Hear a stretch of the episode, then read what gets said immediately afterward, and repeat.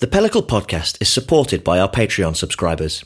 If you'd like to support our website, podcast, and magazine, please visit patreon.com forward slash pellicle mag.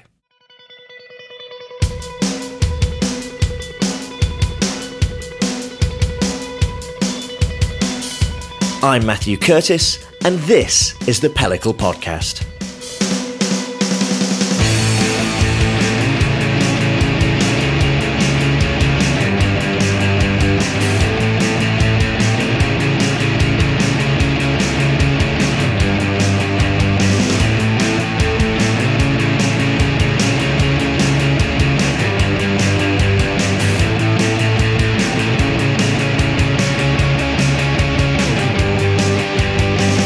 Welcome to the Pellicle Podcast. I'm your host, Matthew Curtis, and over the next hour, we'll be digging into some of our favourite topics beer, wine, cider, along with the food and travel that goes hand in hand with these experiences. Welcome to the Question Time episode. A few months ago, I hosted a panel talk at a bar called Five Miles in Tottenham, North London, called Where It's At. Its intent? To figure out where the UK craft beer industry is at the moment perhaps taking stock of it in the process and figuring out how it might look in the future. I'm joined on this panel by three influential people within the world of beer. Ed Mason, founder of the Five Points Brewing Company here in London, Miranda Hudson, founder of Duration Brewing in Norfolk, and Adam Robertson, founder of Verdant Brewing Company in Falmouth, Cornwall.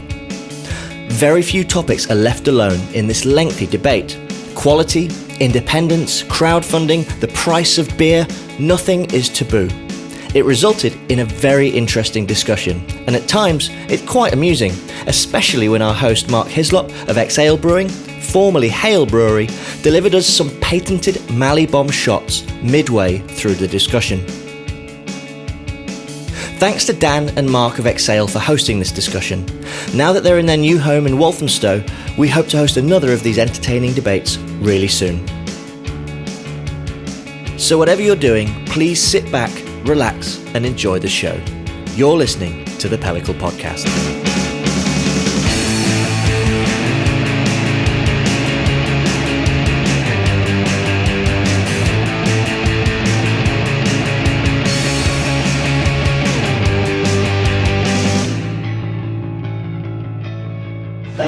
So much for coming out to um, the first uh, Where It's At uh, series of panel talks here at Five Miles. Uh, my name is Matthew Curtis, and I am a, a, a beer writer, drinks writer, um, and I will be your host today. And I've got um, three fantastic guests, owners of uh, some of the most exciting young breweries uh, in the UK to open within the last 10 years, all at different stages of their life and all approaching their businesses slightly different. So um, as I uh, read out their names, please give a warm welcome to uh, Adam Robertson from Verdant in Falmouth.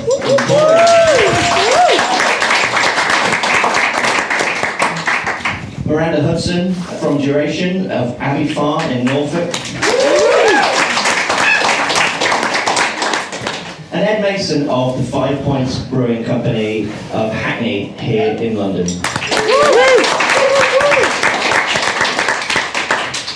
And today's uh, panel discussion uh, is going to look at where we are, where, where beer is now, and where we're heading because over the last decade, things have just been a whirlwind, and I think we're all sort of gathering ourselves after the industry has evolved and changed. It's gone from an industry of 800 breweries to 2,500 here in the UK. We're seeing more and more breweries want to import into the UK. We're seeing more and more consolidation uh, as larger companies purchase smaller companies. It's become, uh, it's gone from being a shocking uh, irregularity to uh, a startling regularity. And so, for me, I've been looking into the future and I keep asking myself, where are we going to be in five years? Where are we going to be in ten years? And at the moment, I can't give you an honest answer.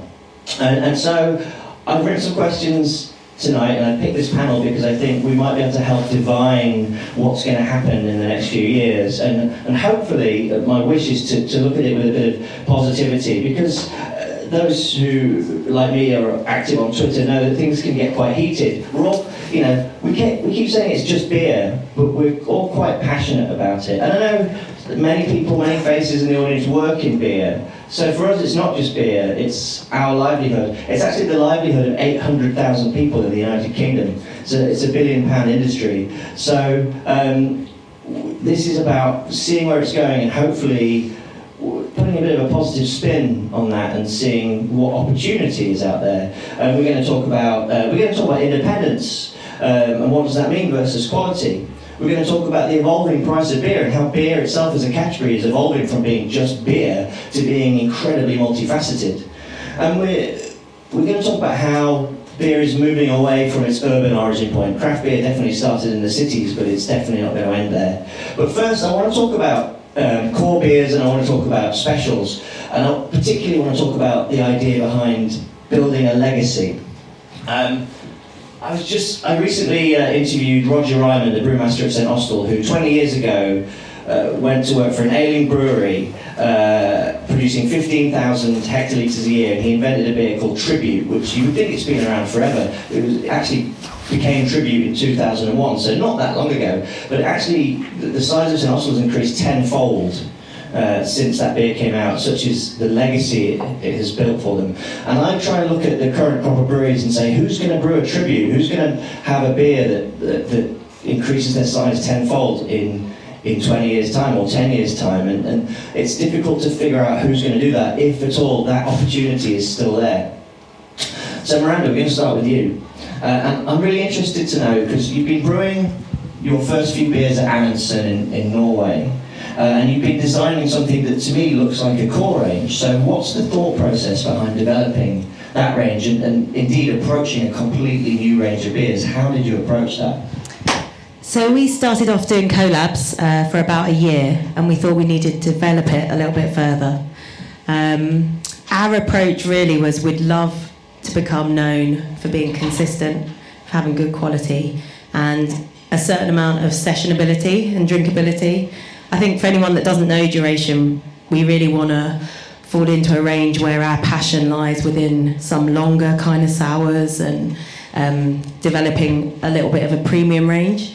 But I think every brewery knows you've got to keep the lights on and you've got to um, deliver something that's drinkable, sessionable, approachable. So the first few releases that we've made have tried to echo some of that, really. What was the value of doing those collabs before you started coming up with beers of your own? Huge. I don't think um, I don't think we're very well well known by any means, but I think within brewing circles and beginning to be within consumer circles, um, it's definitely got a name out there. Uh, we've got a brewer that has some recognition within the industry, so we kind of tried to leverage that and um, and make a little bit of a name for ourselves. We're coming in relatively big, so we needed to build as much demand as we could. No pressure. Um, Ed, how important has defining, because something that stands out for me about the five points is you've defined a very strong core range of beers. So how important was that? Was that a decision you made when you started the brewery? Yeah, it was absolutely key. I mean, you know, five points is the probably the very epitome of a brewery that's founded on a, on a core range. You know, that's, that's really what we do. Um, you know, we were we turned five last year, and in that first five years, I don't think we did a collab. Um, and we celebrated our fifth birthday party with, with five collabs and then they went so well that we did another five collabs in the, in the second half of the year. But you know, for our first three years, we brewed, first two years, sorry, we brewed three beers, which we still brew today, and that's our Five Points Pale, the Railway Porter, and the Hook Island Red. And I think you know we, we, we took that approach for a reason because you know we, we grew up drinking. You know, Greg and I, Greg Greg's our head brewer and my co-founder, and we grew up drinking you know awesome beers that, that, that, that we went to time after time after time. It was you know, know maybe Timothy Taylor's landlord or you know Bass back in the day, and you know I think our touchstones as we as we as we founded the brewery were those sort of classic traditional UK breweries that we loved, like Timothy Taylor's, like Fuller's, but also you know some international reference points like Sierra Nevada, and those are all breweries that have brewed you know awesome core beers that have had you know great credibility in, in, in want of a better um, you know, the craft beer scene, but then also have had mass appeal far outside outside that. So our, you know, some of our favourite beers are, um, you know, Timothy Taylor Landlord, Uh, you Fuller's London Pride's a great beer. Um, Sierra Nevada Pale Ale. Um, Thornbridge Jaipur, you know, fantastic example of a sort of new wave modern brewery that have, have, have kind of excelled with a, with a, with a flagship beer.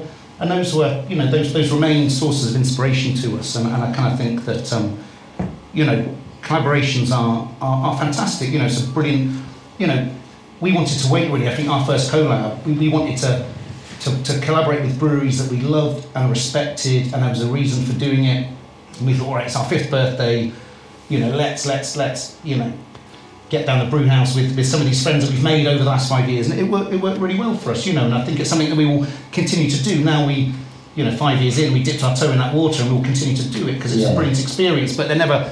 You know, it's, it's probably going to be one percent of what we do each year, for example, by by, by production value. Yeah, that was my next question. What's the motivation behind doing collabs and specials? After concentrating for so long on, on three beers, why why do specials now? I think that um, I, I mean, there's a, a few reasons for it. I mean, you know, we, you know, we've made some. You know, it's just it's just a great way to sort of celebrate the spirit of collaboration in, in the industry, but it's also a really great way to, to give projects to our brew team. You know, that that experience for our brewers, not just Greg, our head brewer, but brewers who are sort of coming up through the ranks, as it were, to be able to go away, um, you know, to other breweries around the country to see what they do in their, their brewery to design a recipe together. You know, it's a, it's a it's a really fantastic way to kind of build your experience. You know, and you know, no doubt there is a, you know, there's there's a commercial angle for all the breweries involved. Of course, there is. You know, it's it's it's you know, people want you know people want some excitement. You know, breweries and sorry, you know, pubs and bars and restaurants. You know, they want to put something exciting new on the bar alongside that core range. You know, and I suppose that the uh, we have a pub in, in Leeds called Whitelock's, um, which we've had for about seven or eight years, and you know, our biggest sellers are, are, are, are Timothy Taylor Landlord and Theakston's Old Peculier and Kirkstall Pale, Five Points Pale, the Railway Porter. But but equally, you know, people want what's new, and you know, they want the, the one cask at a time or the two casks at a time. And that's fantastic if you have a venue that can can can cater to both. Adam, Verdant has had a huge focus on, on special releases. So what, why do you think this has been such a, a driver for your business? I think it's important to say that we also have a core range, and we started the brewery with a core range. Um, the specials, with, I think it's, it's mainly about process for us essentially. When we started brewing, we didn't have the ability to use the ingredients that we wanted to use. So we started a core range that was pretty much the beers we wanted to brew, but they weren't using the ingredients we wanted to use. So when we managed to grow and uh, build the second site that we're in now, and we were able to use new ingredients, we we thought we got to go for this and we got to start brewing new beers and trying and learning and experimenting. So it was more about experimenting and learning and, nailing the process. Our goal has always been to to brew the best IPAs, double IPAs that we possibly can, and hopefully in the country. And now that season's come back around now, this year we haven't brewed a new beer yet, so we're, we're rebrewing all the old beers because we think they're great. And personally, I'd like to see some of our IPAs be the go-to New England style IPAs that people can find on shelves. And when we expand again, the plan is to get those beers onto shelves more regular, so less of the, the kind of keep. I think I personally think that we'll build a rod for our own back if we just constantly push out new beers. I don't like the attitude that I'm going to drink that beer, I'm going to rate it five stars, but I never want it again. That's ridiculous. Absolutely ridiculous. Because if it's a great beer, you should go for it time after time after time. And that's what we want to do with our beers. So it was really interesting to you mentioned your your core range straight away. What's the importance of tho- those beers to you, and how do you balance that desire from your consumer for, for the new while wanting to invest in, in a core range, as you say? How, how do you keep the balance between those two things? I think the core range for us has always been a, a challenge, and those beers get put on the naughty step quite regularly, and we say we'll never brew them again. But we always come back to them because our fans always ask us for them. And I think it's really important to have those beers in the market that A, people can grab a four pack and it's not a, a pain and it's not a bank breaker. Is that I'm going to take four headbands. And I think, I mean, headband is a great beer for that. You just grab a pack of four beers, five and you walk out brilliant. And I think that for us as a brand is really, really important. Now, we've got beers in there that we probably would change quite heavily, but we can't now because people are buying a lot of it. So it's kind of we're stuck with it. But um, that's not to say that I don't like the beer. I'm just saying it's not the beer we, we set out to make. So we, we kind of got this core range that all, we also would have a DIPA in the core range. That was like from day one. It was like okay, we're doing a, an extra pale, pale ale, IPA, double IPA. So it's four beers across the range.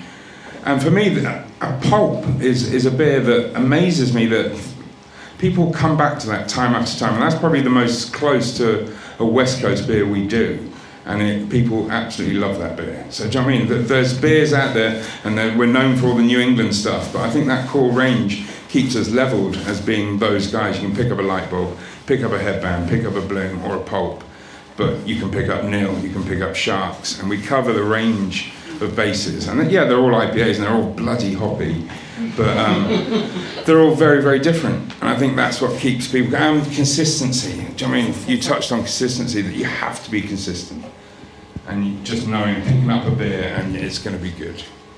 Miranda, um, as the youngest brewery in the room, uh, how do you see Duration making its mark? Will, will you be focusing on a strong core range, or will it be uh, through limited specials? Um, and, and how do you balance the, the desire to, to want to make both, but also uh, satisfy customer demand? I think you always have to push the consumer a little bit, and there are those people that Adam was talking about. But equally, you have to remember that outside of the bubble, there's people that have been into a bottle shop one or two times and it's just bamboozling. And sometimes having something to anchor on and knowing that brewery's good for that, we forget that we think about, you know, the PR stunt of the collab and all of that high end level of it. But outside the bubble, I think a core range hopefully is something that new drinkers will be able to hook onto and be able to relate to a brewery consistently with. So our thinking is we definitely want to do some special releases and we want to have, you know, a premiere kind of part of the brewery that's really focused on what I think our head brewer's passion is, which is in the wild and sour beers. Um, but at the same time, we want to make lovely, easy drinkable Pilsner Pales, um, a few IPAs, so I think it's thinking about it from two fronts and just pushing both, really. Fantastic, thank you. Um, so let's talk a bit more about legacy. Like, what legacy do we see? I mean, maybe you thought about what where you want your brewery to be in, in ten years. Because we talked about um, beers like Tribute. Let's think about beers like Pilsner Urquell, which is you know well over hundred years old and has a, a legacy. You mentioned Landlord something like Orval, a brewery that makes essentially one beer uh, for, for worldwide distribution, and they've built a legacy on the back of that. Um, so Ed, how do you intend to, to build, if you've, I don't know if you've thought about this, how do you intend to build a legacy for five points? Have you considered it? Have you considered what you want people to think about you in, in 10 years' time? Uh, no.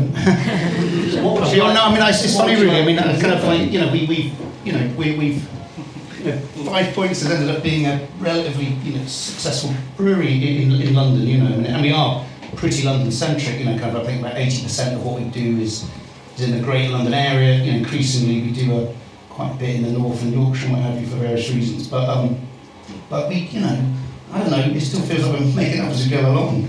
Which it genuinely does, you know. When Greg and I founded it, I think you know Greg and I, you know, we founded the brewery six, six, six years ago, and Doreen Barber was our third employee, and Tom Hampton was our warehouse man, was our fourth employee, and, and, and you know, just has always been really organic. It just, you know, we, we started with a passion for beer, and you know, we wanted to create, you know, accessible beers but full of flavour and full of quality. And it's, it's become something, you know, over that journey, it's become something, but we never, you know, it often feels quite hand to mouth still, you know, and that, I think that that's a surprise to a lot of people who kind of like, you know, outside outside the company or outside that, that, that kind of, you know, the, uh, the industry and say, oh, I see you're everywhere, I see it, you know, it's my local, I see it, blah, blah, blah. But, you know, it's kind of, um, you know, we don't, you know, our vision is just to, to brew the, the best beer we possibly can and, and, and, and with integrity and with an ethos and, you know, hopefully taking our staff with us and, and building something of value that lasts. But I don't, you know, genuinely don't, you know, we, we, we committed to independence, you know, genuinely are, and we, we're committed to the, to the to the to you know our community ethos and you know all the things that, that we think that we that we that we major on, but we're not. I don't know where we'll be in ten years' time. I hope I hope Yeah. you know I hope we'll still be around in ten years' time. You know, I, really do. Ethos is what, what's Five Points ethos? Uh, you know, I remember seeing uh, John Keeling do a, a discussion at um, uh, the, the Brewers Lectures uh, a couple of years ago when he talked about how breweries had to have a philosophy, which is more or less the same as an ethos. So, what, what is the Five Points ethos? to, to brew accessible, tasty beers that are full of quality, but, but with integrity with a commitment to the community. You know, really, you know, it really is. You know, that our touch points are those. You know, we want, we want, you know, your average Joe in the street to, to drink our beers and to enjoy our beers. You know, and I, and I think, you know, meant to, to be to be great tasty beers and great quality beers and to do that responsibly. You know, and I, always bang on about it because we're really proud of it. You know, we were the first brewery to be an accredited living wage employer, and that, that means a heck of a lot to us. You know, we train three full-time apprentices, and I think you're trying you know, to, to become um, fully qualified brewers. And you know, we've made every company makes some missteps on the way, and you know, we're sort of growing at a breakneck pace. But but you know, we're sort of proud of that. You know, that, that what we do, and I, and I kind of think, you know, it's it's it's interesting because we are. You know, we're in the heart of Hackney, which is fantastic. You know, we're underneath Hackney Downs railway station, but we've got a block of flats opposite us, a terraced row of houses next to us who getting increasingly pissed off with all the vehicles coming up the road and you know brewing from six in the morning till ten at night and it's you know like that what started out as that kind of vision to brew in the heart of the community increasingly is a bit is a, a bit problematic. So we will we'll have to make some hard decisions in the next couple of years about where we end up. You know we can't we can't sort of stay where we are forever. So we will need to consider those, those moves. You. Absolutely, it says London Brew on your labels. So, I know, indeed. So a rod, a rod uh, for your back, perhaps. Adam, how does the concept of uh, building a lasting legacy matter to, to Verdant? Is this something you considered? Legacy within the beer, definitely. We want to be the go-to brewery. I think what you touched upon with where breweries brew one style of beer and that's all they do. We get a lot. It's like, when are they going to do something else? They're one-trick ponies. They're one. They're this. There's a lot of people doing great stacks out there. You can go and get their stack. There's a lot of people doing great sours. Go and drink their sours. We don't want to step on into that zone and say, right, we're going to start doing these other beers. We do we do some dark beers, but we want to be known for IPAs and pale ales. And essentially, our remit has always been to be unforgiving in the amount of flavour we can cram into a beer, pretty much. That was why we started the brewery. And since we started that, we built a team. The, the ethos and, and the joy within the team that I see day to day is makes me really proud. And we need to carry that forward forever. And, and it's a place to work especially in a town like Falmouth in Cornwall, there aren't any jobs really, and well, it's very seasonal.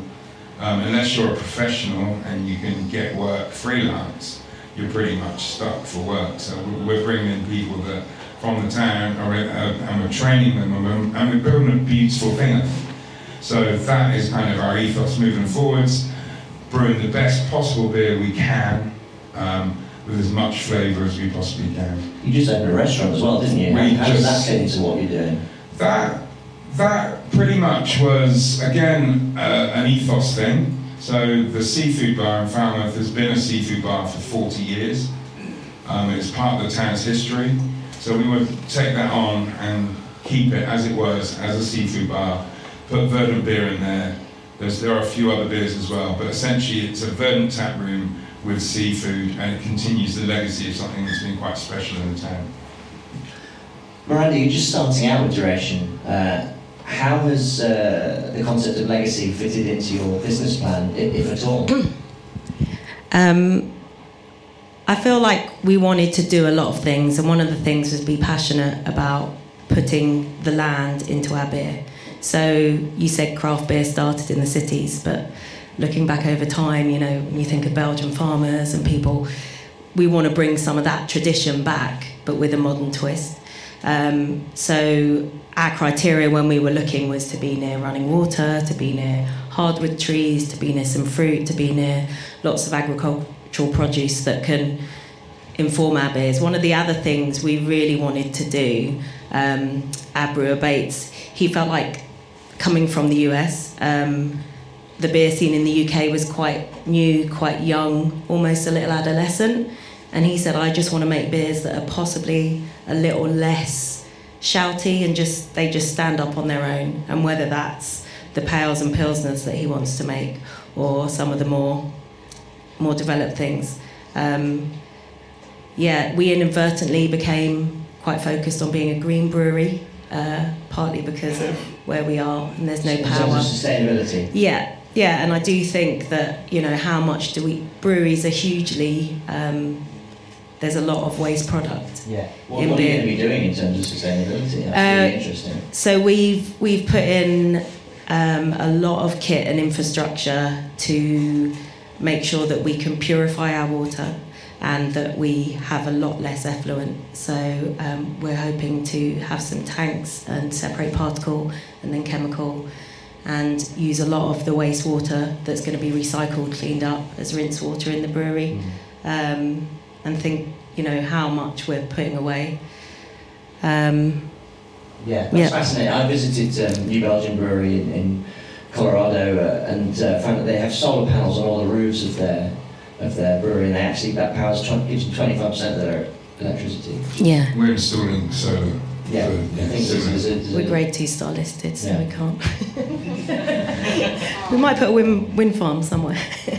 Anyway, I want to shift this, the, the subject a little bit uh, to, to that of independence because that's already come up a couple of times and it's something that's, that's really important. Um, uh, I found out recently that um, Heineken, for example, own 25,000 draft systems as well as 3,500 pubs and, and they can essentially control the market and if, and if, it, if they get away with it, then the other big guys will uh, essentially do, use the same tactics if they're not already.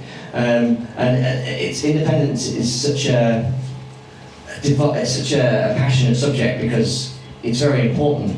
But a lot of people conflate independence with quality, and a lot of independent breweries in the UK make sort of put out bad beer. Uh, it- it's one of the hardest realities we have to face in the industry. That independent doesn't automatically equal good.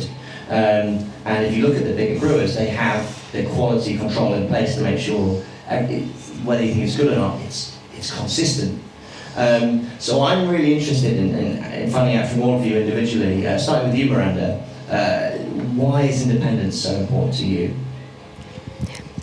to not have a shareholder telling you about your bottom line means that Ed can really be favourable to all the ethics that he believes in, means that Adam can put his employment records up in um, Cornwall. And I think all of those values that we all hold dear wouldn't exist if we were macro brewers. And the whole point of it is that we get to call the shots of what we're doing. And I think there's a way to come before QC has got to the point where we can compete, and we're, we're never going to be able to compete. But I think they're two entirely different um, arenas to be judged totally differently. Um, so yeah, I think where where we lack in quality in some cases, we have a lot more heart, and we make up for it with really gunning for what we believe in, and we're we're half doing it, or maybe some of us are solely doing it because it's a passion-led appeal. And you, you've already mentioned independence. Uh, why does it matter so much to the five points? Oh, I mean, as, as Miranda says, I mean, you know, at the end of the day, to be sort of masters of our own destiny and, and, you know, and to not have, you know, to, to, to, you know, not just to put the bottom line first, you know, and, and, to, and to put those values that we believe in, those social values, those community values, to better put those at the forefront of, of what we do is, is, is, is really important. But I'm not, you know, I'm not some uber militant sort of independent until I die, you know, I kind of things like tremendous amount of respect for the brewdog for all sorts of reasons. But but you know like when sometimes they throw their toys out of the pram when another brewery gets gets um No bought, out. You know, it's like oh you know oh, God you know I don't know. It's kind of like you know I have nothing but respect for people who've built up their own businesses because I know you know we all know exactly what it's like. You know, blood, sweat, and tears and, and other cliches. You know, tremendous amount of hard work, effort, you know, money, and, and, and if you know if somebody you know, whether whether that's Jasper for, for with Camden, or whether it's the guys at Fourpure, or whether it's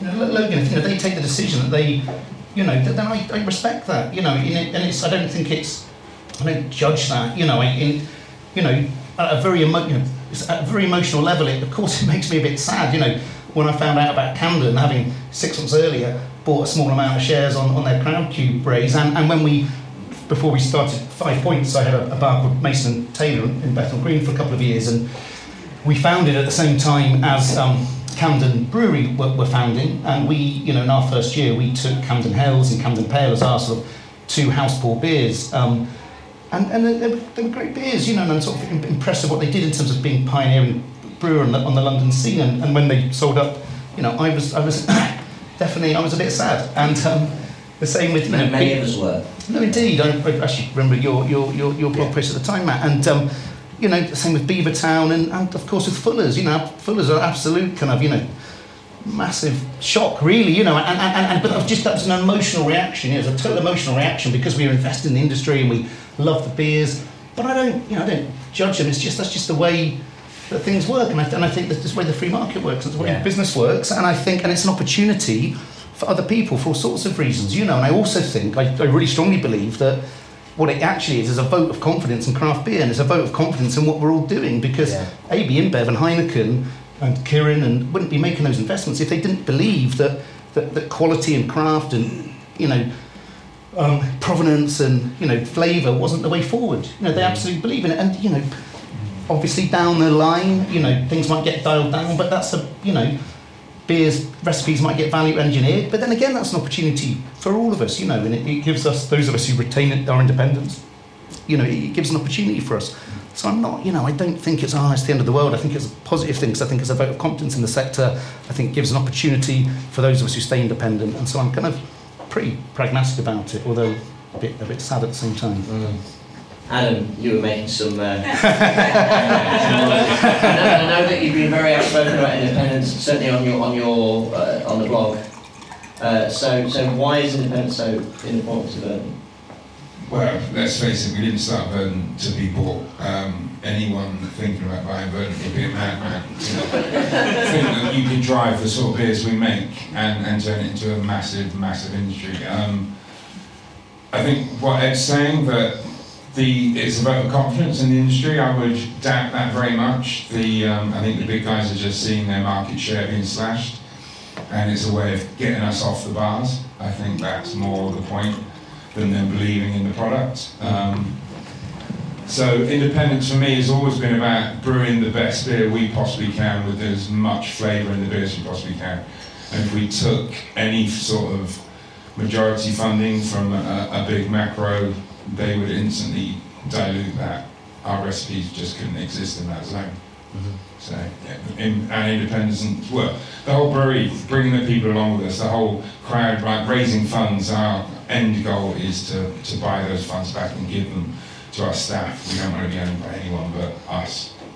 And when you're making these statements online about the importance of independence, what value do you think that has to the consumer? I'm actually interested in all of your answers to this because it matters to us as an industry, but uh, uh, the person going to, to their bottle shop or going to, to Tesco or Waitrose or wherever and buying beer, do they pick up a can and go, is this independent? No, and I don't think they should, but I think they should be aware, and I think that's why I do it. Um, it's not about shouting the odds. I'm not against anyone selling their business. I, I'm with Ed on that. I think each to their own. If you can build a business to a point where it's worth X amount, and somebody comes in and gives you some cash, I just think that's amazing, you can push your business forwards. But for us as, as independents and smaller breweries, like I said before, I don't think it's being done out of a love of the product. It's being done because their market share is under threat. So we get taken off the bars. Heineken own, is, as, as you said, however many taps. Eventually, those pubs would get to the end of their lease and say to Heineken, you know what, we need to go craft because that's where the market's at. And now Heineken can just walk in and go, here's our portfolio, you don't need to do that anymore. Yeah. So we never get on those bars, ever. So that's kind of why I say it. And, and I, the argument that, do you know what, it doesn't matter, it's just a beer, what you, like you said before, it is just beer, but if you've got a bit, bit of knowledge in your brain, you can make better decisions. I, and I, yeah, something I want to come back to is that it's it's not just beer, it's the livelihood of 800,000 people in the Absolutely, UK, and I think that's why that's why this is important. Um, Miranda, why do you think uh, independence should matter to consumers? Why should they walk into a, a, a store and think, uh, what's independent I should be buying that. I think if people knew behind the prices of what goes into making a beer, they'll know that some of those smaller independent breweries are not growing for scale. And in order to deliver those beers, it's it's just a totally different realm. So as a consumer, I think you think, is it affordable? Is the taste going to change? And things like that. But behind all of that, there's a lot more going on. And I think, yeah, if, if consumers could be a bit more aware of that, it would help somewhat. You, you've been pretty open about the investments uh, Duration has received. Uh, Mhm. what's the value of, of talking about that and blogging about that, do you think?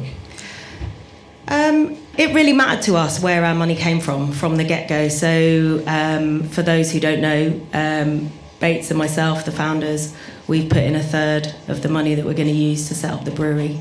We've got a third debt and we've got a third private equity. So, we essentially did a sort of behind the scenes crowdfund um, with local business people who are invested in Norfolk and are small business owners themselves. Um, and you know, we had a few offers to, to meet with venture capitalists and people who ran sort of 25 or so restaurant chains around London and beyond. And uh, we just thought about it and we thought we'll get up, we'll get going, and then there'll be a certain amount of pressure um, to scale. And to us, we want to grow to a certain size and we have a ceiling we want to get to. And beyond that, we don't feel that we could continue to make the beers that we really want to make. Um, so we don't want to create an unyieldy machine that's going to become hard to steer.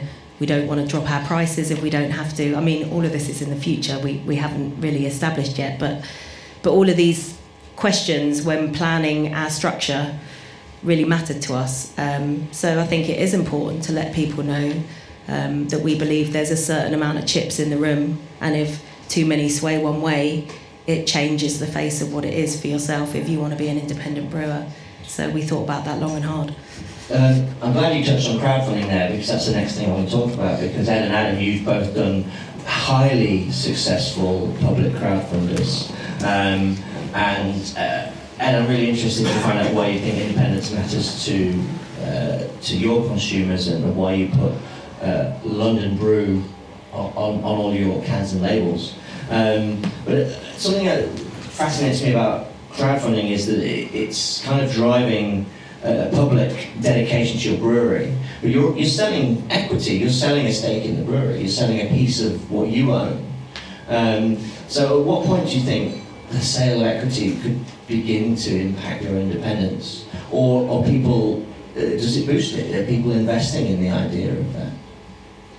Um, so, uh, to start? The, I mean, just about the, the sort of London Brewed, and that, I suppose that talks about, goes back to the idea of providence, you know, so I suppose when we, when we launched Five Points six years ago, you know, being based in the heart of, of London, that's something we were really proud of. You know, Greg and I both live in Hackney and bringing our kids up in Hackney and, you know, to have a brewery 10 minutes from, from our, our, our, house, our houses was really important. We were, you know, London Brewed was just something we wanted to kind of, we were, we were proud of. And when we reached capacity a couple of years ago and we were looking at our options and we, we outsourced, we did some contract brewing for, for a while with a brewery in Belgium, you know, we, we blogged about that and we posted about it and we were transparent about it explained the reasons why. So we've always, you know, agree. You're not, you're not doing that anymore though? No, no. So, so what, what, so what the, what, what, one of the things that the crowdfunding allowed us to do um, was, was, was invest in and expand our production facility in, in Hackney and allow us to repatriate all of our production um, into Hackney. So about 20% was, was last year was, was brewed off site. Um, all of that new capacity was, was installed by, roughly speaking, the 1st of October last year. By the time the funds came through and the kit came through, so as of 1st of October, everything is now back in back back in back in Hackney. Um, so and I, you know, I do agree absolutely 100% with, with Adam. Provenance and transparency and honesty is, is, is the most important thing, you know. And I think, you know, it's, it's that you know there are obviously lots of sort of multinational breweries or bigger breweries who have introduced so-called crafty brands and kind of and aren't transparent about, about who the ultimate beneficial owner is, as it were. You know, and I think you know, and I, that, that's the thing that you know, it's not. Yeah, that, that is that is that is I think that's incredibly important to be transparent about. In terms of the crowdfunding, um, we ended up with about 1,500 new investors, um, and that was anything from 10 pounds to 50,000 pounds. Um, we didn't that was literally totally from, from scratch. You know, some, some campaigns sometimes just preload with friends or friends of the family or people they know and who, who come in, and we just started from scratch. Um, I think you have, with, with that platform you have to now actually. mm. As, as far as I'm aware, with, with CrowdCube, you have to go. You have to raise 25% of the funds before you launch the, the crowdfund now. They, so what, so Crowdcube won't turn the pitch on to the general public until you've hit 20%. Okay. So, so it's, it's in private mode until you've hit 20% of your raise. So we, so, so the way that we did that was that we reached out to our existing mailing list, you know, friends and family, and so, so it's a sort of, it's private mode, but it's, you know, it's You can send them. you, you can share the link and so forth. And that's what we did. And we, when we announced we we're going to do the crowdfunding, we did a, a press release and we had encouraged sign-ups and we let people know and gave incentives to, to the, the sort of early adopters. But, but one of the things that uh, appealed to us most about, about going down the crowdfunding route was you know, ending up with 1,500 new shareholders is a, is a, is a really exciting thing for us because it's, you know, it's people who are literally in, invested in our company, in the future of the company, and you know, they, they come down and use our tap room, and they, you know, you know, we have a, a lot of our investors use our tap room, and they're getting their discounts, and you know, we, we, we keep in touch. And there's a lot of sort of two-way traffic, and you know, everybody invested, I think, over 100 pounds, um, has a free brewery tour and tutor tasting, and that's been been really popular. And I think it's just you know, you know, what we didn't want to be, and I hope we're not ending up being. I really hope we're not. But what I didn't want to be was one of those crowdfunders that says, "Yeah, thanks for the cash, so long, see you later," never hear from them again. And you know, we're trying to trying to maintain a, two-way dialogue, and you know, we're having shareholder events at the pub this year, and the brewery tours, and inviting people down. We've got a pilot kit on order that will be installed in the Pembury um, in three months' time, and and um, you know, people will be invited down to, to our brews and so forth. So that's sort of building a community of people who are invested in the in the brewery was, was a really exciting thing for us. Adam, your um, crowdfunding campaign went, went ballistic. Uh, you raised almost three times the amount that you were aiming for. Is that correct? Um, so, uh, what what are you doing with your investors? How are you ensuring that they are as much as part of the ethos uh, that you outlined earlier today? It's, it's all about communication, and it's hard to keep people updated all the time, but you have to try as much as you can. Obviously, when we get the, the, the funds and we can start the project to build the new brewery, and we get the new tap open, we'll get people down and they can enjoy the experience, they can enjoy the experiment, they can enjoy the seafood bar, and we just encourage people to, to become involved. And like Ed was saying, we've got 2,200 new fans. Like, uh, it's like an army. You've, you've mobilised this, and we've already feeling the ripples of that, that through sales. It's crazy. Like since the crowdfund started and finished, our online sales now don't. They just basically don't even reach the public. So we, we turn them on on a Friday afternoon, and within 20 minutes, all the beer is sold out. And that just wasn't the case beforehand. Mm-hmm. And, and that's what we're getting. And those guys are buying beer and they're going to share it with their friends and they're going to share it with their friends and they're going to keep pushing the verbal word. And on top of that, I don't think, I honestly don't believe we could have raised that level of cash without a platform such as Crowdcube. There's absolutely no way we could have gone to a bank without the state of the business and looked at it and said, will you lend me 1.5 million pounds? Hmm. No. What are you doing? Oh, we're making we're making IPAs Making that really cost a fortune specialist to make. IPA. I did it. They're. Shipping them all to London. I did it. How, how do we? So we've established that independence is incredibly important to all of you, and I'm going to open this question up to all of you as well. How do we avoid independence becoming a byword for quality? And, or, or how do we ensure it is a byword for I, I don't think we worry about it.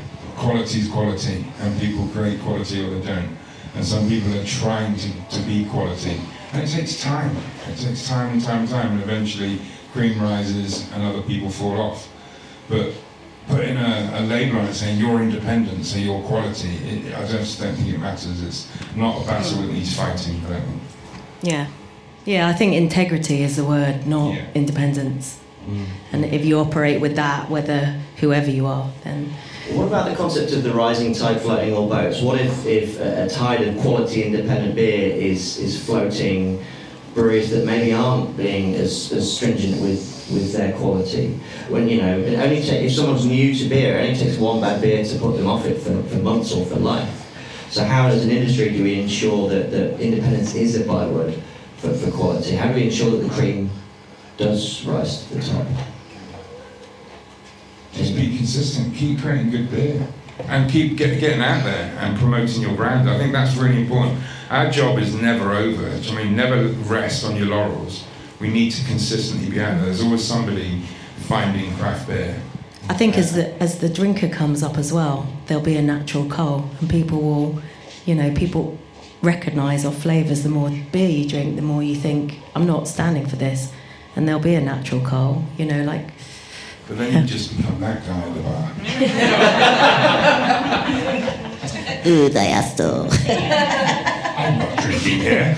mm, tastes corny. So in terms of quality, if someone has, here's something that's uh, uh, amuses me a little bit because um, people publicly review beers using apps. Um, if how should consumers, if they're having a bad experience, approach the industry? How, how, how would you do you wish they would speak to a brewery if if the beer was less than satisfactory, rather than you know half a star? Uh, I wouldn't drink this. What would you like to see in terms of a conversation happening between the consumer and the industry? Ed, Oh man, that's quite hard. um, oh, I, I mean, it's all right. It gets easier after this. no, no. Um, I think the, the, you know the, the, the issue of quality is. You know, I I think it's one of the great things about about collaboration is, is about you know sharing best practice in the industry. You know, and I think that's something that, that the independent sector and the craft sector does, does really well. You know, that that you know, whenever you know, if we want, if I, if I wanted to go around, around Adam's Brewery tomorrow, he would. I know for a fact that he would happily you know, open the doors and show us around, and you know, and, you know, the, the, the same the same thing was. You know, breweries that are serious about quality are cons- consistently striving to improve and learn lessons and find out what the newest process is or the newest bit of kit that, that another that another brewery has. And I think that um, you know, that, that, that is one of the things I've really really enjoyed about about being in the industry the last six years. It, it, as a brewer, is is is that collaboration and that support network and that it's been, it's been brilliant. You know, it's been a real kind of you know, it's been a real um, a really enjoyable part of, of being in, on, being in the industry. I kind of think you know breweries don't operate in isolation either. You know there are there are industry bodies that, that, that are out there that are part of the kind of ecosystem, and the IBD is, is the Institute for Brewing and Distilling is a really important organisation, I think, and we have you know we put all of our staff um, through through IBD qualifications, um, all of our production staff through IBD qualifications to ensure that all our brewers reach the, the general certificate of brewing, and, and, and after that the, the diploma. Um, you know, I think organisations like SIBA are, are important. You know, things like SIBA BeerX n- next week, and there's a programme of. You, Um, you're a SIBA member. We are a SIBA member. Yes. How about yeah, you two? yeah. You're SIBA members. Yeah, it's 33%. delegates in the audience. You know, why, why we, we, uh, is the trade body representing, in, you, we talk about the value of independence, SIBA is the only trade body representing independent breweries in the country. Why, why, why not members? I, I honestly have looked at it. I've filled out the form. It's sat there, and I don't see the benefit it would offer us as a non-traditional brewer. As a brewer of modern beers, I don't see the benefits that SIBA would offer us. I think it's important to be in the conversation. We haven't said we're not. We just don't have enough viable income to join all of the memberships and everything yet. So, yeah.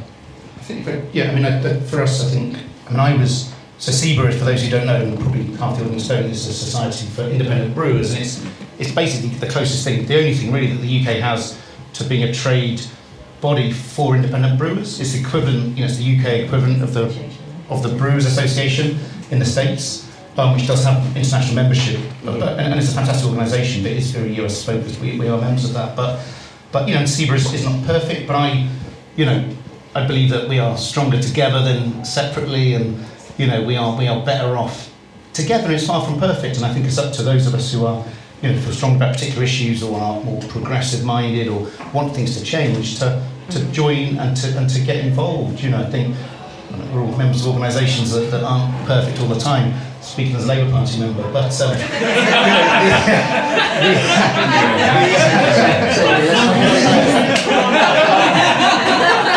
um, yeah, you know, so so you know, uh, yeah, we you know we're, we're onwards and upwards. Matt, when you talk about quality, though, you- I think we also need to bring the conversation into the whole supply chain.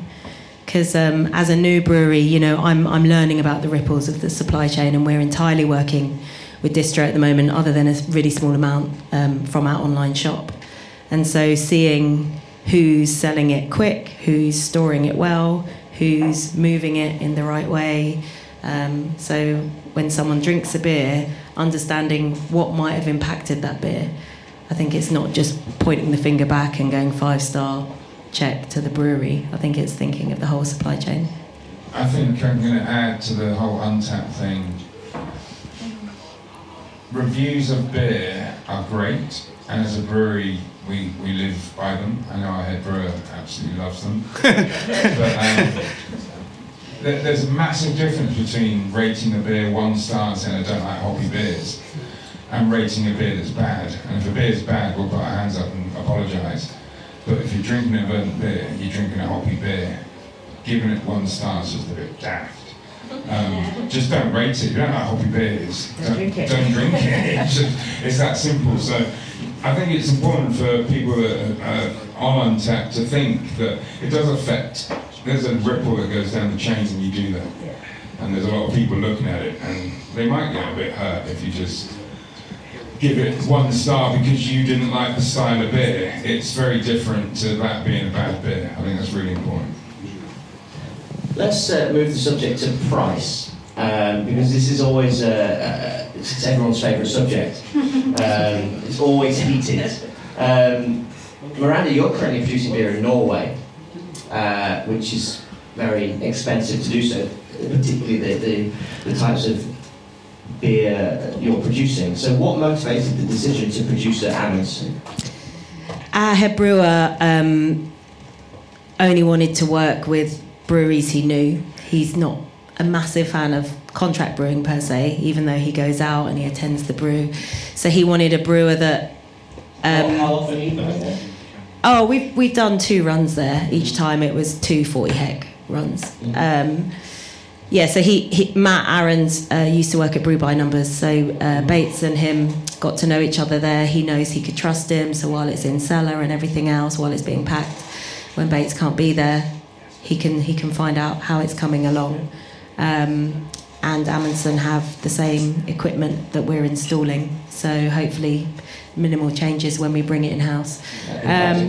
Yeah, but it made it a very tough sell because, you know, it's effectively an import. You've got incoming transport and you've got the distros outgoing transport, um, and it made it expensive beer. We, we, I think it was about 11 grams per litre hops on our pale turtles, um, and we couldn't afford to go any higher than that.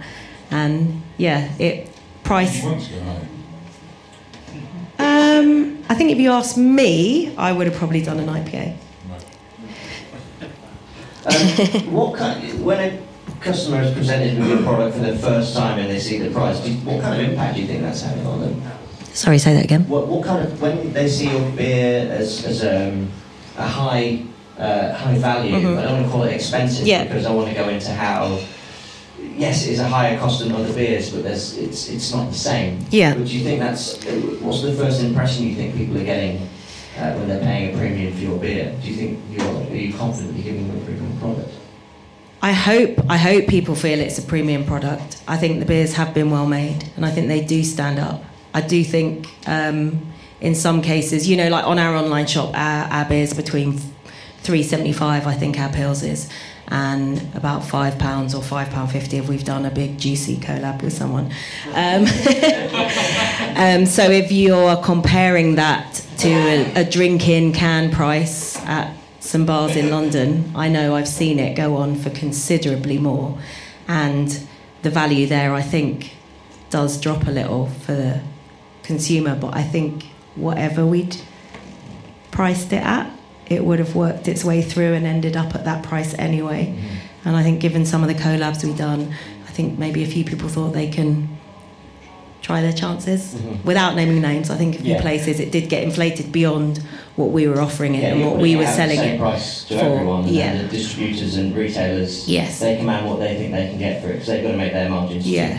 And different retailers and distributors work on different margins. Yeah, and sometimes I think with a super hoppy beer, you know, if people could think about a cash margin, I think the beer will get drunk quicker, it'll be enjoyed more, and people could go better. But yeah, we, we are concerned, and and I feel like you know there's only a finite amount of time that we can make beers in the way we are, and we need to get in and on and doing it in house. Ed, you recently uh, purchased and renovated the Pembury Tavern uh, on the Five Points Junction in, in London. Uh, proper hackney working class boozer by all accounts. Um, so how do you ensure your offering that you put in there with your beers and your guest beers, how do you ensure that it is this high-end quality Five Points offering without alienating the, the, the locals that have used it for years? Um, I mean, I, I suppose you know we are with the Pembury Tavern. We've we've you know it's not just a Five Points tap room. You know we we've we've um, we've, we've you know what we're trying to create is a is a proper pub. You know is, is, a, is a boozer. You know is, is a pub that anybody would come into and recognise palpably as a as a pub. And it you know forty percent of the beers are are Five Points beers on, on cask or on keg. Um, but we but we serve lots of other other, other people's beers as well. And, and I guess you know we've tried to be accessible it is important to us, you know, going back to the, you know, the independent theme, you know, we, we wanted, you know, the big boys and international beer have plenty of opportunities to get on bars as we've been discussing, so it's important to us in our in, in, in, the Pembury that we, we use our showcase that we have to support our fellow ind- independent breweries, so, so we try to be, we are independent only, at the same time we felt that we had to have a, a kind of a mainstream an accessible lager that people would have heard of, um, and, and we chose Budvar for that because we felt that we liked the Budvar story about standing up to AB InBev and defending the original Budweiser name over the years, and you know it's, it's kind of um, publicly owned in the Czech Republic still, and that was a, that was a nice bit of the story. So we do sell, sell Budvar as an accessible um, beer that people have heard of, um, but you know our, you know we're not you know our a lot of you know we, we do you know we do do barrel aged beers and we do bre- bretted beers and our derailed railway porter is is is you know is, is cask aged on, on Brett for a considerable period of time, and that that obviously comes with it at a premium price, and our barley wine that we brew annually, and, and those sorts of things. We do have premium products, but I suppose you know our core range is fairly accessible price wise anyway. You know, so we haven't you know if, our you know five points pale ale, you know you can get on cask for around four pounds um, a pint of, of, of cask, you know, which is expensive in some areas, but in London that, that's relatively reasonable. Um, you know, we've tried to be, you know, we're not we're not going for silly prices, and our, our core range is relatively accessible anyway. Um, Adam, Verdant make a lot of, and I'm going to put this in inverted commas, expensive beers um, because you're using very expensive ingredients in, in vast Yeah. quantities. So what I'm interested in is what are the challenges for you in educating your consumers as to why your, your beer can cost what it does? It's that's a really it's a really good question. It's really really hard. Um, I think at the moment we don't really educate our consumers. Our consumers are, are already educated. I think moving forwards we're going to need to work on some education. I think the core range essentially is is the affordable beers that we that we make. I'm not saying our, our big beers are unaffordable, but we never started this brewery to be let's get affordable big double IPAs into people's hands. It was let's get the biggest double IPA we possibly can brew into somebody's hands. And that's working, and people love them, and they, and and they set they sell out. I mean, we, we don't have beer available, but when we start making more of it, I think you're right. We're going to have to start doing some education. I think I, I touched on it earlier. Things like this can never stop. Beer festivals can never stop doing tap takeovers and meet the brewers can never stop. We, we can't just suddenly think, oh, we've done it, Verdant have done it, we sell out all the time. When we start making more, there's going to be a ceiling to the amount of hoppy beer the UK can consume. But there's always people finding craft beer. And there's always somebody turning 18 every single day. so I'll, I'll be outside that school. No, we, we do. We have to educate people, but right now things are okay and we can sell enough beer But yeah, on my mind, moving forwards, there will be a lot more events like this. There will be a lot more meeting the brewers and getting the beers in front Yeah. of people. You're We're right. not going to sacrifice on the flavour ever. Like if, if James was here, he would be like shouting. Honestly, he, he will not. And I, and I agree with him completely, 100%. We, we set out to make these beers, and that's what we do. I think the only thing that we are doing right now to work on price is that we're, and I think we're being very successful, is bringing the ABV down and doing some nice pales that have a similar mouthfeel and body to the bigger beers. And I think that's really, really important. There's going to be a big space in the market for that. You're about to quadruple capacity uh, with your crowdfund. Do you think the economies of scale will help you there in, in, in terms of the price of your beer? Um, yes, I do a, a little bit, not a huge amount, but um, we. I personally think we could double sales tomorrow, um, which we will do with double capacity in the first year. Nothing will really change there. By the end of year two, we'll be triple, and then it will be all about export. So, I, I, I, Johnny, we're not going that big. It's still relatively Yeah. small as a brew. We're only doubling the brew house size with four times the capacity. So we're not aiming for huge, huge volumes. It's going, it's going to be a similar beast. I think pretty much with export, we are just filling demand on, on what we've got right now. I think something that's very interesting to me is how beer, we talk about beer as, as using this singular word beer. Beer is becoming increasingly multifaceted uh, from, from bitters and, and, and lagers at one end of the scale through to uh, intensely hopped beers uh, using you know 10, 20 times the hops that, that beers 10 years ago were using, through to, to beers that are being aged for three years in wood and blended and packaged in 750ml bottles. We call it all beer. It's not really all beer. It's, it's incredibly multifaceted. And I think if we talk about where beer is going over the next 10 years, it's about how we define all these subcategories of beer. It's probably a challenge that, that other categories like wine and, and cider, uh, you know, they're not having to deal with it. Maybe wine with its with the difference between uh, commercial wine and, and biodynamic and natural wines, but uh, beer has has this challenge of trying to explain why this 750 ml bottle is 25 pounds and this, this bottle in Waitrose is one pound 69. I think this is something that, that this is going to mark the next five or ten years of, of our existence in the industry. So, so how do we, uh, as an industry, talk about beer changing into something multifaceted? Who wants to answer that one first? What was the question again? Miranda. Um, yeah, I mean, how do you put a price on? We, um, our, our startup uh, rent in our brew house is given over um, one third to our water purification system, um, a, th- a third to the brew house, and a third to our barrel aging division, and that won't see any yield for like eighteen months, if that. How do you how do you put a price on that? When Mark Tranter started up Burning Sky, he said, "I, I have no idea Yeah. how to price these beers." And um, How do we get people like who like wine into beer? How do we put 750 bottles of 25 pound beer in a in a wine shop? And they don't know Yeah. That's lock that one away. That's, Mhm. and that's something that, that really occupies a lot of my thinking at the moment. Um, is do any of you think craft beer is too expensive? When you, you make and sell it, do you think it can be too expensive? I think it can be, but not all of it. A lot of it's really, really well made beer Mm. that's worth every penny. Mm. A lot of it, some of it is masquerading as really, really well made beer and matching the price point. And I think that's the difference. You know, labels and all that, they're all good and they, they they get people's eyeballs on shelves, but if the beer's bad, we touched on it earlier, it only takes a couple of times to buy that beer and you won't buy it again. And I think that's how you suddenly realise, and that's when value comes in something. You look at it, put them on the shelves. This one's three pounds. This one's four pounds. This one's rubbish. This one's really good. And then people start making their judgments. And then when they buy into brands and they see other beers, they're willing to take the plunge because they have some trust in that brand and they know that they're consistent. Um, anyone in the audience, do you think craft beer is too expensive? Yes, just show of hands, yes. It can. Some of it. Some of it's too expensive. Yeah. But most people seem pretty content with what they're, you know, there's only a couple of hands there, so our small sample size says they're happy to pay a premium for, for, for a quality product.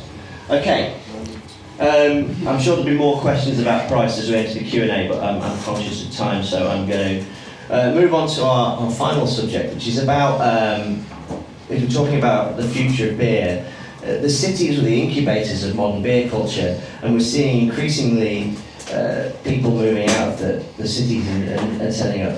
Um, Adam, you're based way down in, in Cornwall and in Falmouth, but you actually, as a Verdant, as a brand, seem pretty entrenched in, in cities like London and, and, and Bristol uh, in the southwest. So I, I'm curious to know how do you. Thanks, Mark. Thank the you. beers have arrived. how do you how do you satisfy the needs of um, markets like London with your bar, the experiment, as an example, while still trying to find a bit of relevance at home? We knew from day one when we started Verdant that Cornwall wasn't going to be relevant for us.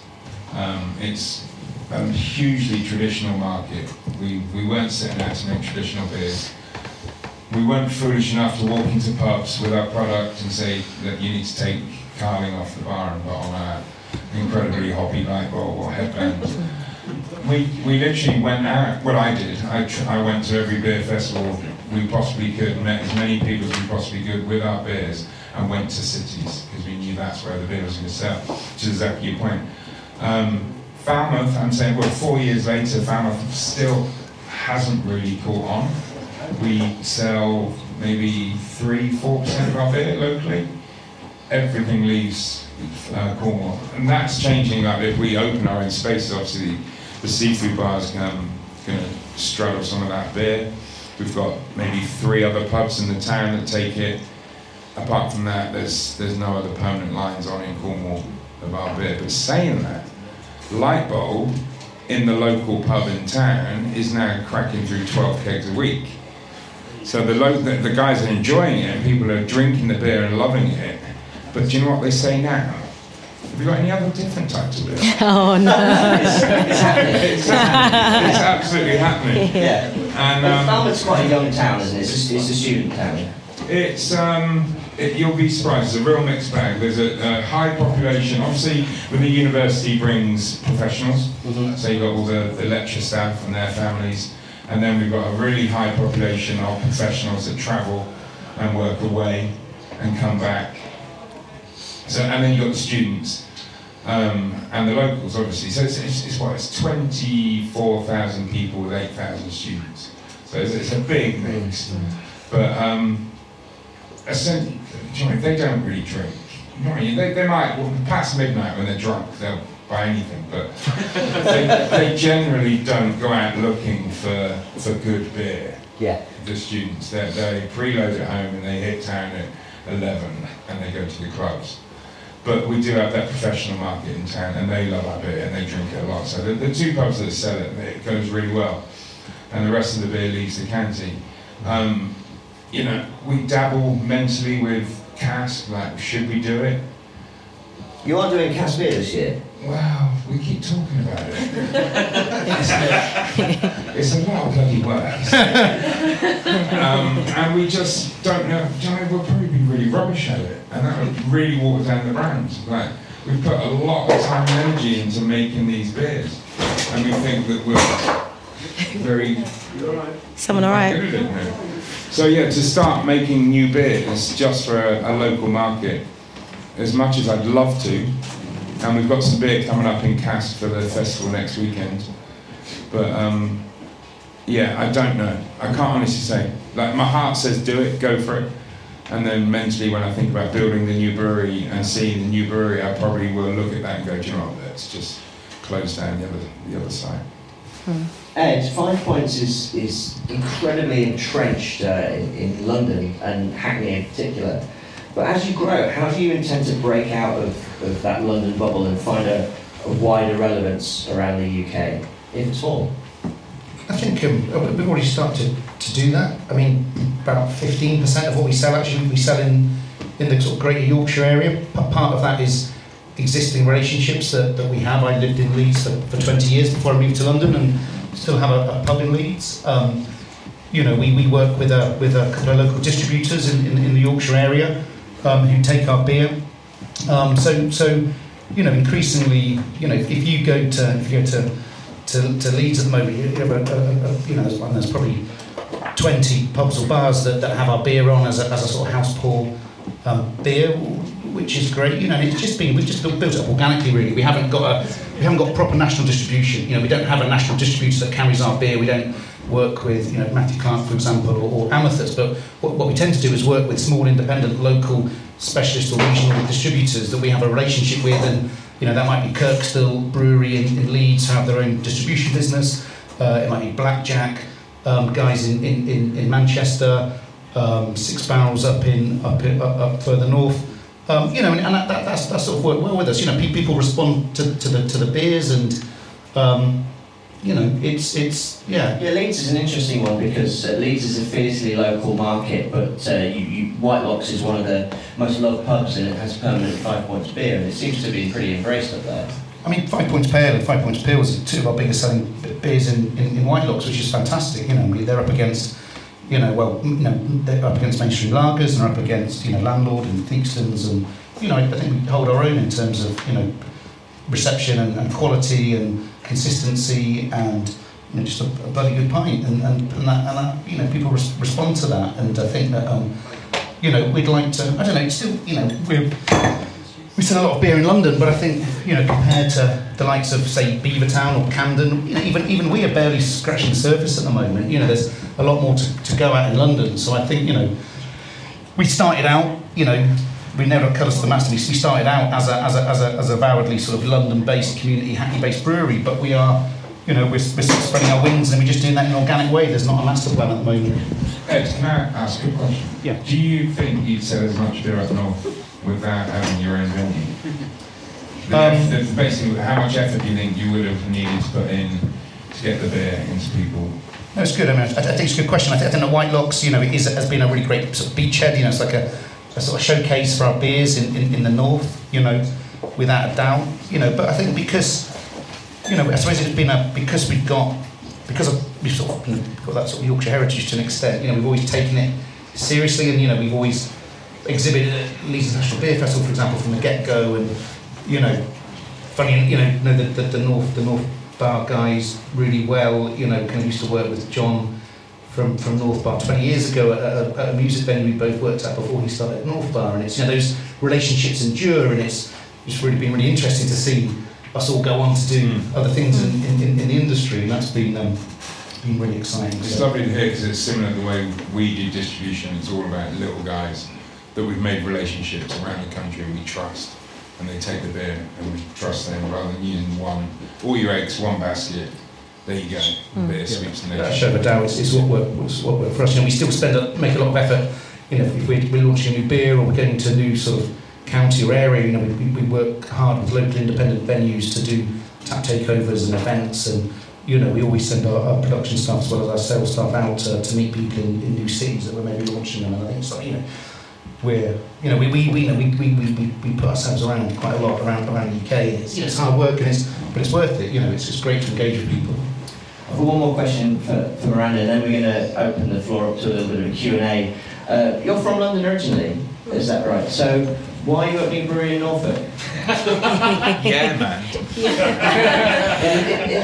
Um, I mean, we wanted to differentiate, and we were thinking, you know, to come up through the ranks and to come into a, an industrial estate or a railway arch wouldn't necessarily suit us. My husband and our head brewer uh, very much enjoys being inspired within nature and isn't massively fussed about people, let's say, maybe. um, so lovely when you get to know him. lovely when you get to know him. Just don't hug him off the bat. um, but yeah, so so he wanted to be in a place where he could be creatively inspired. Um, and for the type of beers that he really has a passion about, um, not necessarily all the beers that we're going to make, um, we wanted somewhere uncharted. And we felt to create a legacy and to differentiate, um, we wanted to set our sights somewhere different to what had gone before. How do you intend to engage with that local market? I think a soft touch approach. I don't think, you know, going up to people and trying to convert them straight away is going to work. I think it's quite a die-hard traditional scene there. Norfolk outside of London was one of the biggest beer drinking counties, so I think that works in our favour. Um, we yeah, we're just we're we're more spreading our net wider and working with a few select distro and um, then hoping to contract. The other great thing is that the world is somewhat flat now, so if you enjoy good beer It's not actually flat. and you're not near a city, guess what? You know, a courier can can get it to you wherever you are. And um, on our online, we, it was really important to us to start an online straight away just to see where our interest was from. And even though it's a really small percentage of our sales at the minute, there's huge loyalty uh, from East Anglia, and they're not just buying small volumes in in our sort of ratings. You know, they're they're coming in and buying tons of the same beer, and every single time we buy it, they're buying it again. And there's a real sense of pride that something's coming to their region, and it's not a city getting the love, and it's coming to them. So I, I want to encourage and that as much as possible. Excellent. Thank you very much. Um, I'm now going to see the audience like a left-wing Kilroy. And uh, uh, would- has anybody got any questions for our panel? And please, uh, I've got plenty of cable here. Hopefully, this is all the way. Okay. Uh, this question's for Adam. Uh, you say that um, like majority of your business is like four percent in Cornwall and majority is in London. So when you guys were doing your business plan, and obviously you realised that okay, we're going to go mostly London. How did you kind of build up mainly to kind of attack London and kind of get those sales very early on? It wasn't so much London, it was cities. So the first port of attack was Bristol, so closest city to us. Um, and it was, it, do you know what, I don't know whether we did a business plan. Um, Fair enough. but we, we knew we had to get the beer out of Cornwall. The, the whole idea was to get the beer out of Cornwall, make it as successful as we possibly can. And essentially, what happens in Cornwall is people from outside come in and tell the Cornish what's cool 200 miles away, and it takes them about three years to come on. and then eventually they get it. And now there's a big buzz in, in Falmouth about our brewery, and, and people are incredibly proud of it. And so people get, are asking for our beer in pubs a lot more. So when new- new bars open, they generally ask us for a line. So that's ace. But how did, how did you get over that like initial kind of like hump of like we're the new brewery? How do we get our brand out there like straight away? By literally going out to as many beer festivals and meeting as many people as we possibly could, and pretty much bullying ourselves to be able to pour at these events. So turning up and saying we need to be invited to this event, and here's our beers, and people trying our beers, saying, okay, all right, you guys can come, you can be in the corner over there, and slowly building it up that way. And then Bruce from uh, Small Bar in Bristol, which was Big Beer, took us on as distribution. Yeah. And um, at that point, we were brewing 12 kegs a week, and he took the lot basically. So we we just palleted it, send it to him. So you got And- distribution like very early on. It was really early, and man, did we pay for it. He, he had a big discount. He yeah, he worked us hard. Um, But it worked out well for you. yeah, absolutely. And um, I think after that, you literally people are starting ringing and saying, "Can we get the beer?" And you have to say no. And it's at that point where you, you mentally we were sat there saying, "We need to, yeah, we need a bigger boat." Um, and that's when we built the, the brewery that we're in now. Uh, the panel of uh, uh, Mark just handed me a Mali-Bomb and I drank it very quickly. Um, that- for those that don't know, Mali-Bomb is uh, Malibu dropped in a, uh, a glass of Tropish or Kefir Sour from Hale Brewing, who, who live here. Uh, the panel, you've all got your Mali-Bombs. Can you please? Uh, Such an enabler, man. I already drank mine because I got a bit overexcited, but uh, it's it's a it's a 30 second trip to paradise in a glass. In one go. Can I sip mine? Don't, don't in one shot. It's got to be down in one, otherwise the effect is lost. Um, who, who has the next question for our panel? So a couple of hands go up there. Yes. I'll answer anything. That's good. Thank you. It's nice. So, Really nice. for full disclosure, I have um, invested in both Five Points and Verdant, and, and really excited to see how you, how you both grow and, and duration as well, how you, you go in the future. Um, outside of outside of brewing and, and with your own venues, how is that a, a focus at all or, or thoughts at all in, in terms of your growth, in, in terms of alongside increasing your, your brewing capacity, in terms of expanding your, your own venues as well? in terms of sort of having having bars and Yeah. having that kind of retail outlets. Yeah, yeah. Um, I mean, for us, being able to, we've never had a proper tap room in London. We've never had a five points venue in London. And one, one of the things that the crowdfunding allowed us to do was to buy our local pub. It was basically the pub at the end of our end of our lane. Um, it's two minutes to the front door of our brewery. And it's also most important, you know, but importantly, it's, it's, it's based on the five-way junction, the five-point junction we took our name from. So, you know, it, it, to, to sort of have our, our, our local our local pub as a free house and as our as our tap room is is being well, you know, you could make it it's just perfect really, you know, it's just perfect. And, and it's great because it, it, you know, at a commercial level, it, it provides in, a commercial income stream for the brewery. Know, as, as we expand and you know, as we seek to do to more to do more things and grow and be more experimental, to be more experimental, and to uh, grow our. I know it's, something to affect already. The um, our barrel aging program and, and, and to increase our, our staff, our, our, you know, our staff uh, role.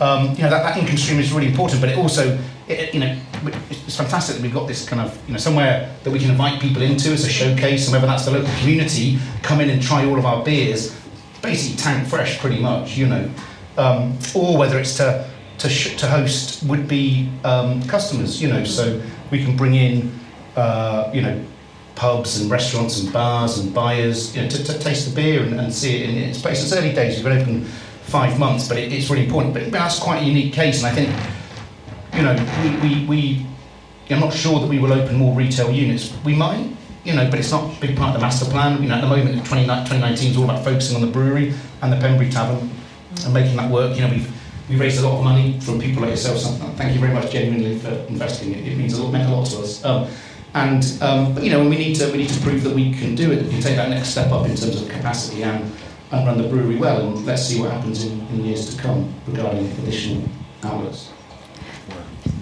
Um, I'd say for duration is hugely important, and while it's not in our phase one plan, uh, we definitely want to have a tap room. You know, we want to build a destination brewery, and part of where we are was creatively for the beers, but also in terms of square footage. I think we're paying a third of what most London breweries, from our research, were paying, and yeah, we want hospitality to happen to the people that come to see us and to like pull up a chair on the farm and come taste the way of life that, that we're creating. Um, I think any brewery not thinking of a tap room is missing a trick just for the retail prices as well. But yeah, our, our business plan was devised so that we get up and going and we get some wind in our sails hopefully and then as a phase two and with a possible crowd fund we'll, we'll build the tap. Great. Any more questions? Someone's back here. I think I've got a table. Anyone doesn't need a mic. Yeah, Hi, I'm Caitlin. I'm sorry. Okay, so basically, my question is about the beer itself and what all of your breweries are doing, sort of in the research and development parts. How are you being inspired? How are you being um, influenced by all the developments in technology and beer? And we're seeing different yeast strains, we're seeing different experimental hop varieties, we're seeing lots of different equipment, and what is kind of inspiring you, and if you're taking any of that? It's a great question. Uh, inspiration from yeast. Uh, James, I'd say, is m- massively geeky on all this stuff, so he, he lives research. Um, we try as many different hops as we can. Hops are hard because you have to contract them. So when we know we can get them and we'll contract them, it's, uh, the experimentals, we get them and we bring them and we try them. Um, apart from that, really for us, it, it's more about process that we experiment with. And it's um, trying to get the, the body and the mouthfeel and the beers to where we want them to be. I think there's a lot of experimentation going on across beer styles, which I'm not sure I'm into at the moment. There's a lot of sort of sour fruited IPAs that are hoppy. You want fruit ingredients? Yeah. Um,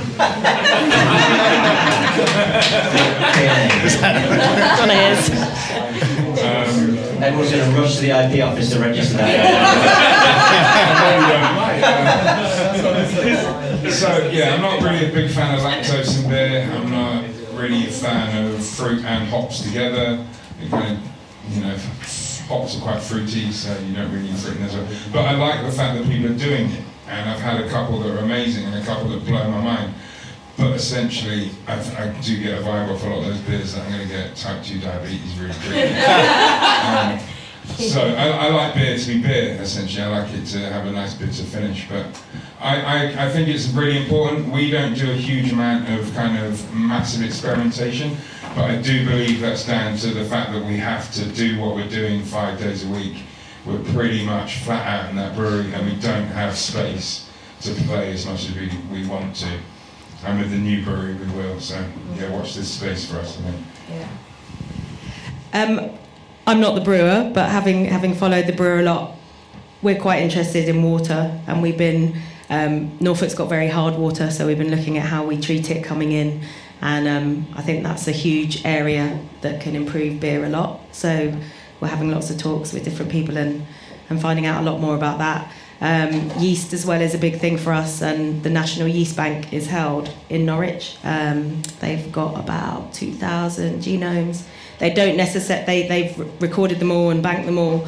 They don't necessarily how they know how they work from a flavor profile aspect but they're super keen to work with us. So we've been putting a few things out and about around our farm and um, yeah we recently made a beer with Kveik yeast and um, the interplay with that yeast and the protein made a really lovely mouthfeel in a beer that was just 3.3% um, so yeah we'd love to experiment more when we have a brewery. We'll hopefully do a lot more of it. For those that don't know, kvik or Kveik or Kveik is, is a Norwegian yeast that's cultured on a stick. Uh, very interesting. Nor- Norwegian farmhouse brewing. There's been uh, a lot of articles on it recently. It's, it's a real frontier in brewing. Ed, what are you doing in terms of R and D at, at Five Points? I mean, it's, it's, it is again going back to the idea of, of collaborations. Of the, you know, last year we did I think the, the 10 collabs we did, but it is a great opportunity to experiment with. As Adam says, you know, the, the problem with, with hops, if you want to brew a beer in volume, you need to contract, you, know, you need to contract for at least a year ahead, maybe three years ahead, to secure supply. So our the Citra, the Amarillo, the Simcoe that we use in our beers, we're signing contracts, you know, last last year for the, for the next three years ahead to, to guarantee supply. And one of the advantages of doing a small batch beer, either as a limited edition special or as a collab, is that you can you can you know beg, steal, and borrow small quantities of new hops either from fellow brewers or, or from your hop merchant. Um, so that, that is you know the same with, with, with yeast styles. Um, so it's it's the, the, the collabs is definitely something that, that allows you to do that at a sort of prosaic level. We you know we have a we have a we have a product development committee. We, it meets every month and it has representatives from our production team, from our sales team, from our event staff, and we get round and we chat about which beers we've been enjoying recently, what's happening in the market, you know how our beers are going being received you know, we, we launched with beer six years ago that, you know, we thought our oh, Hook Red, our, our, our 6% red rye beer was going to be a, a killer beer, you know, it's going to smash the market. And, you know, every year the sales declined and declined and declined because, you know, except mine. turns out, well, yeah, indeed, and, and, mine and Greg's too, but, but we're sort of only keeping it alive. But, you know, so it's always good to, to re- review your, um, your own, own, own, own range. So, you know, we do have a, you know, we, we do, do we sort of have a formal process for new product development as well as using these kind of collabs and specials to experiment with, with new ingredients. A few barrels on the go as well, haven't you? We do, yeah. We've, we've, we've got a barrel aging project we've been doing for about two years, and it's you know it's not it's not nearly as big as, as some of them out there, but it's you know we've got about 30 barrels on the go, and we have a thing every New Year's Eve since we started. We've brewed a, a barley wine, um, and um, a couple of years ago we put that year's barley wine in, into barrel, and that's still kind of maturing away. We've put our railway porter into barrel. We've put our uh, bretted, our derailed porter into barrel, and, and, those will be released over the next couple of years. We've got in this autumn we've got scheduled a release for our on our thousands, our brew number one thousand. We um we did a, a what we're calling a grand stout, and we did a, a clean version and a barrel aged version, and we're bringing that out in the autumn. So we are, you know, we are, you know, sort of slowly, slowly, but we are, you know, we are doing some some interesting stuff. And with that, I'm going to um, bring proceedings to a close. Thank you, everyone, for, for coming down tonight. Um, and thank you for those questions, they were great. But can you please put your hands together for our panelists, Adam, Miranda, and Ed. Thank you very much, guys.